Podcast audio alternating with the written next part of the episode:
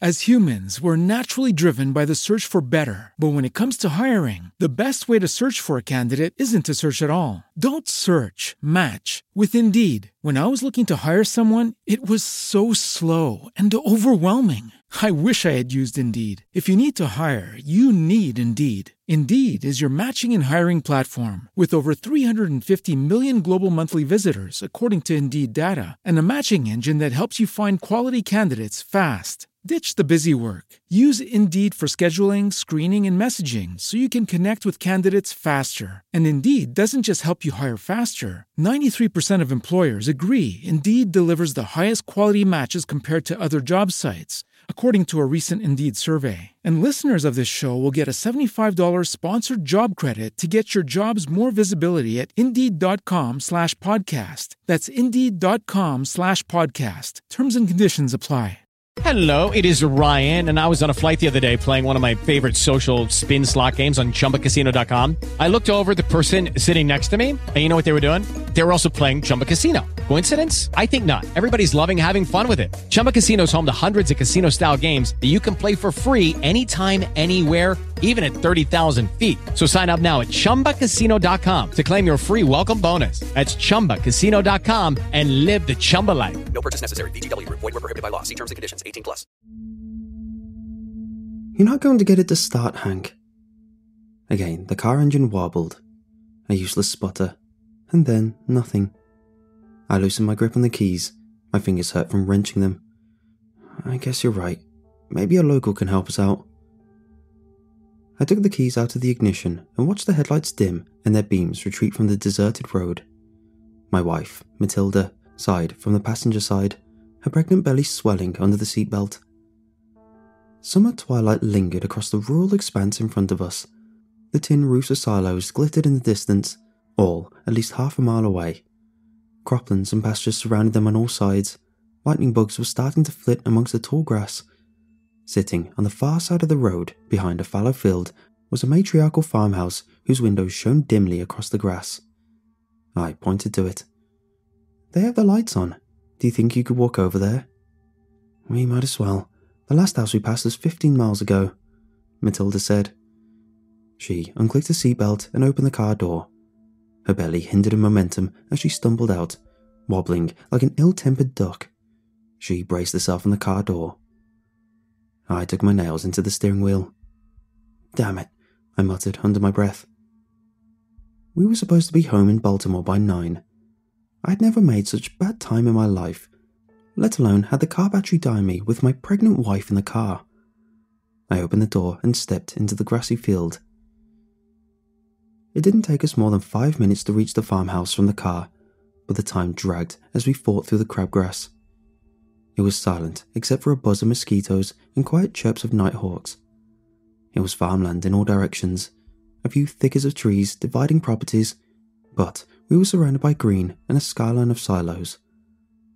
I could see a brown barn in the distance, the kind one expects to see behind a herd of Jersey cows, but the pasture was empty.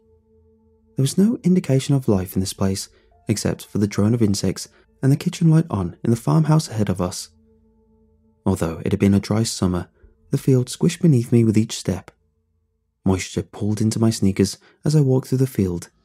Matilda teetered along behind me. I stepped onto the rickety porch of the farmhouse and peered in. Shadows danced around the kitchen of the house, but there were no sounds that promised anyone was home. I knocked on the door, glancing at Matilda for any sign of validation. All I saw were her eyebrows raised skeptically. Her arms were crossed. A squat, sturdy woman opened the door. Mid 50s, she wore green rubber boots and a flannel shirt pulled taut across her breast and stomach. A few wiry grey hairs protruded from her cropped hair. Her eyes were sharp, although hidden under soft creases of skin, and there were specks of dirt in her eyebrows. It occurred to me that she looked like a blondie in a garden, except more likely to host a gun show than a cooking program. We're sorry to bother you so late, ma'am, I started, peeping in to see if we had interrupted dinner. The woman looked unfazed, so I continued. Unfortunately, our car broke down, and we were hoping we could use your phone. The woman smiled faintly. No use, she proclaimed rather loudly. It startled me. The shop's closed for the night, but I can give you a tow into town tomorrow after I finish with my crops. The woman glanced at Matilda. In the meantime, why don't you come in? We were just in the middle of dinner. We followed the woman into the farmhouse. It was quaint hardwood floor and low, sloping ceilings. Antique milk pails and a collection of wooden pigs cluttered the bookshelf in the corner of the parlour. Framed cross stitched samplers dotted the beige, peeling walls. It was a caricature, almost too indicative of rural living. The dining room was much different. A long table ran the length of the room, dressed in a stained lace table runner. Pillar candles stood lit in the centre, and all nine places were set with china, although only one seat was occupied. This is my partner, Bobby, the woman said, gesturing to the hunched figure at the table. Bobby seemed older, or at least significantly frailer. Two gold bangs hung from her freckled and wrinkled wrists. Her face was narrow with a crooked nose that made her look bird like and perpetually discouraged. Wisps of dyed hair obscured her glasses. Oh my, visitors, she chirped dully. The woman pulled out two chairs. I'll get you to some stew. We sat silently as we were served. Across from them, Bobby picked the gristle out of a meat with her thin, paper skinned fingers. It's a shame you broke down where you did, the woman said as she sat down next to her partner. The town's only two miles up the road. Not to worry, I can hitch up the truck tomorrow and tow you to the shop. After you tend the crops, right? I said. Yep, mid afternoon, I'd say. Maybe three or four, unless you folks got somewhere to be. Matilda and I exchanged glances. I was beginning to wonder how rude it would be to ask to use a phone to call AAA. No, Matilda chimed in sweetly. Any time is fine. We certainly appreciate it. That's it. We were stuck. I was going to have to settle in with them. I cleared my throat and pushed my dinner away from me discreetly. So, what kind of crops do you grow here?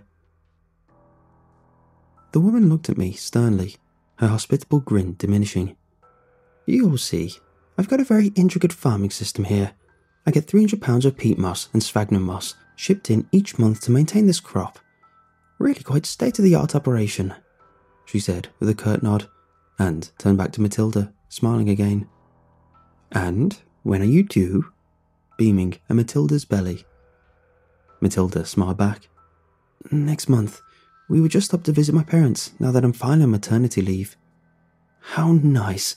You must be so excited. You know, before I bought this farm, I delivered a few babies myself. She was a great doctor, Bobby added. I was an obstetrician for 20 years. Definitely a burnout job, I'll tell you that. We moved out here for some peace and quiet, People out here were so grateful to have a doctor move into town, she said, turning her attention to the last morsel of lifeless dinner in front of her. They've been trying to repay me ever since, the woman said, chewing. She scraped stew off the side of a bowl with a fork. Well, we're certainly grateful you could take us in for the night. We thought you were stranded, said Matilda. Do you have a spare room? I got in, slowly pushing out my chair. Of course, the woman replied.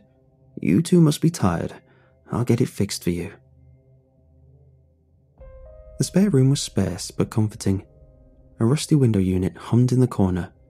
The bed was made with thick quilts and rooster appliques. Matilda sighed and collapsed on the mattress. If we had just taken 11 to 83, we wouldn't be stuck here, she said. I thought cutting through here would be faster, I said, perched on the bed frame. Plus, you can't take the 11 all the way to 83. Yeah, whatever. I can't believe people out here still invite strangers into their house for the night. We could be psycho murderers for all they know. Maybe they trust us because I'm pregnant. She reached down to unbutton her pants and sighed again. We should have just made my parents come down to visit us. I should be resting. Definitely not supposed to be travelling in the sticks, that's for sure. Matilda rolled over into her stomach and plummeted her face into one of the quilted pillows. I laid my hand on her back. I know it's stressful. I mean, it's a stressful time regardless. Just think of how good it will be when the baby is born. I waited for Matilda to respond as her spine rose up and down with her breath. Strands of her brown hair were splayed on the pillow. You're right, she finally said. Still stressful, but worth it. The window unit continued to hum. Matilda arched the back like a cat and rolled over. I ran my palms over the convex curves of her stomach and circled the swell of her belly button with my fingers. I leaned down next to her. She better tend those crops first thing, because I can't wait to take you home, I whispered. My chin grazed the edge of her neck. Matilda chuckled softly and shook her head. What crops does she even have? I don't know, but apparently they require artificial bog conditions, I mocked. 300 pounds of peat moss, my ass. Turn the lights off. I want to sleep. You don't want me to get the luggage from the car? No, I just want to sleep, she said. I stripped off my jeans and turned off the light. In the darkness, the thick summer air and the batting of the quilt made it feel like the countryside was closing in on me, smothering me. Spring peepers whirred in the night. The eerie calm of it was almost endearing. I woke up early the next morning. The sun was shining in pale yellow streaks when I got out of bed. Matilda was still asleep, curled up in the fetal position next to me. For courtesy's sake, I put my jeans back on and wandered downstairs into the kitchen. The lights were on, and coffee dribbled out of the half empty French press on the stove. I could sense both Bobby and the woman were already up, although the house was still. Quintuplets born in Austin, read a headline in the newspaper, lying half folded on the dining room table. I was fleetingly happy we were only having one baby. I picked the paper up and headed towards the screen door in the back of the kitchen. The mesh was caked with lint and the stench of mud. Through it, I could see into the back garden, which looked to be no more than an uneven layer of coppery dirt. It was no meadow. Only a few spare sponges of grass sprouted across the flat property. The woman stood several yards away with a shovel. She dug diligently with an unyielding pace. Behind her, someone sat on the ground. At first glance, I assumed it was Bobby but her bare, muddy legs revealed her to be much younger. Her curved back and crossed arms made it look like she was doubled over with a stomach ache. She brushed strings of dark hair out of her face to unveil a cold, distant expression. I suddenly felt hands on my shoulders and jumped. It was Bobby. I see you've made yourself at home, she said, steering me back into the kitchen with her bird like hands and intrepid stare. Wake your wife up and we'll go to the diner for breakfast. The three of us walked a half mile along the side of the road before we reached the diner. Matilda eyed me with resentment the whole walk, but her disappointment was palpable when we approached the building. Wooden and dilapidated, it looked more like an overgrown shed than any sort of establishment. Behind it stood a rusted playground with a dull yellow slide. The door had once been painted an unlikely coral pink shade but now it was faded salmon and peeling, revealing grey splinters of wood underneath. The windows were stained and dusty.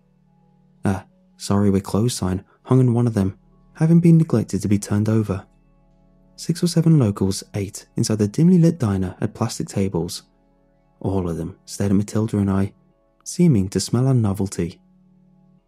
This is a small town if I've ever seen one, I whispered to my wife. Bobby sat us near a window overlooking the playground. She took off her glasses and placed them on the table next to her. Is there a menu we can look at? Matilda asked. Bobby smiled dolefully. No menu, dear. Get the egg breakfast. A young waitress greeted them. Bobby, how good it is to see you. She was youthful, pretty, but tired looking. Her curly auburn hair was pulled back loosely in a braid. Her smile was warm but unsettling, both enthusiastic and wary. I figured she was probably in her early twenties. Bobby peered up at her. And so good to see you, sweetie. How have you been? So much better since the operation, the waitress said. She looked about at us. Can I get you all a coffee, or maybe you're ready to order? she asked meekly. Oh, yes, we're ready, Bobby said. I'll have the usual They'll both have the egg platter. The waitress addressed Matilda first. How do you like your eggs? She swallowed. Her throat quivered. Scrambled is fine, Matilda replied. And I'll have mine sunny side up, I said. the waitress took our orders and left. It was silent except for the scratch of forks and plates and the opening and closing of jaws. I looked around the restaurant at the patrons. They were mostly women, some young and dishevelled, while others seemed old and worn like Bobby and the woman. Actually, they were all women. I noticed Matilda staring out at the playground. Filthy water dripped from the slide. It's Saturday, Matilda said with a somber laugh. Where are all the children? Bobby looked at her with stern, even eyes. There are no children in this town, she said. Do you think she's ready to drive us into town yet? Would it be rude to ask? Matilda asked. I looked at my watch. His porcelain ticks droned on as it approached four o'clock. We'd been politely perched on the parlour couch reading gardening magazines all afternoon. I sighed. Looks like it might rain soon. Maybe she'll call it in early. It was true. The sky was clouded and tinged an ominous green. Heavy, damp breezes blew through the screen door to the kitchen. I could see the woman digging in the front field. Flecks of dirt flew across the window. The ceiling creaked as Bobby walked around upstairs. Matilda dropped an issue of Better Homes and Gardens on the coffee table and started massaging her temples. Matilda, could you come and do me a favour? Bobby croaked from upstairs. Matilda rolled her eyes and looked at me. Coming, she called, feigning enthusiasm. I'll go outside and ask, I whispered. I went out the kitchen door, which was swollen with humidity. In front of me, the woman stood, waist deep in a hole. Her face and clothes were splattered with mud. Ah, uh, excuse me, I said. We were just wondering when you thought you'd be done here. The woman planted a shovel in the ground and climbed out of the hole. She walked up to me. Sure, she cooed. I'm nearly done. Where's your wife? Her stare had an uncomfortable adamancy about it. She's upstairs with Bobby. The crow's feet around her eyes deepened as she smiled. Good, she said, and reached out to put her hands on my shoulders. She nodded towards the shovel and stuck it in the ground. Help me out and do some digging, won't you? Her tone was sinister, her words almost slurred, like she knew something I didn't. But I was onto her. I felt flushed, nauseous almost. Sweat seemed to settle underneath my skin. I felt the hollow echo of the shovel falling to the ground as the woman went inside behind me. Why did she want my help digging? I knew. The woman, the absence of children, the obstetrician, Matilda. It all fit together. It was the sweet, singing stitch in the abdomen that caused me to fall. The sharp sickness of things going wrong. I sank to my knees and felt the cool sod between my fingers. Suddenly, I was grabbing fistfuls of dirt, tearing through the pile next to the hole the woman had been digging. The pit in my stomach grew into a gnawing, instinctual ache. As the dirt accumulated under my nails and I clawed deeper, the soil turned an odious orange.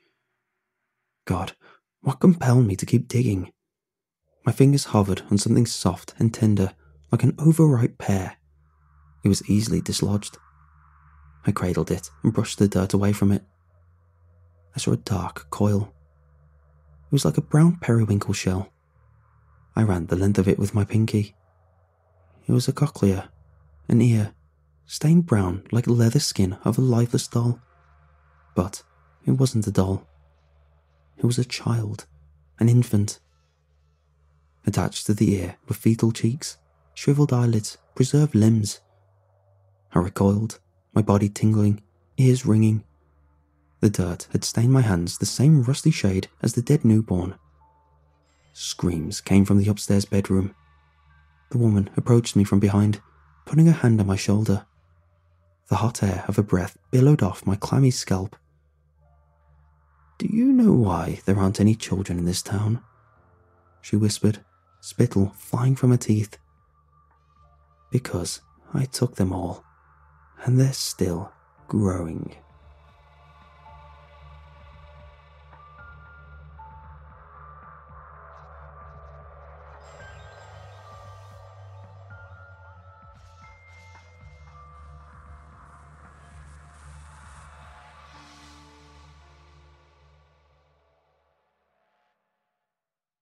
As humans, we're naturally driven by the search for better. But when it comes to hiring, the best way to search for a candidate isn't to search at all. Don't search, match with Indeed. When I was looking to hire someone, it was so slow and overwhelming. I wish I had used Indeed. If you need to hire, you need Indeed. Indeed is your matching and hiring platform with over 350 million global monthly visitors, according to Indeed data, and a matching engine that helps you find quality candidates fast. Ditch the busy work. Use Indeed for scheduling, screening, and messaging so you can connect with candidates faster. And Indeed doesn't just help you hire faster. 93% of employers agree Indeed delivers the highest quality matches compared to other job sites, according to a recent Indeed survey. And listeners of this show will get a $75 sponsored job credit to get your jobs more visibility at Indeed.com slash podcast. That's Indeed.com slash podcast. Terms and conditions apply. It is Ryan here, and I have a question for you. What do you do when you win? Like, are you a fist pumper? A woohooer, a hand clapper, a high fiver. I kind of like the high five, but if you want to hone in on those winning moves, check out Chumba Casino. At ChumbaCasino.com, choose from hundreds of social casino style games for your chance to redeem serious cash prizes. There are new game releases weekly, plus free daily bonuses. So don't wait. Start having the most fun ever at ChumbaCasino.com. No purchase necessary. Group. Void were prohibited by law. See terms and conditions. 18 plus.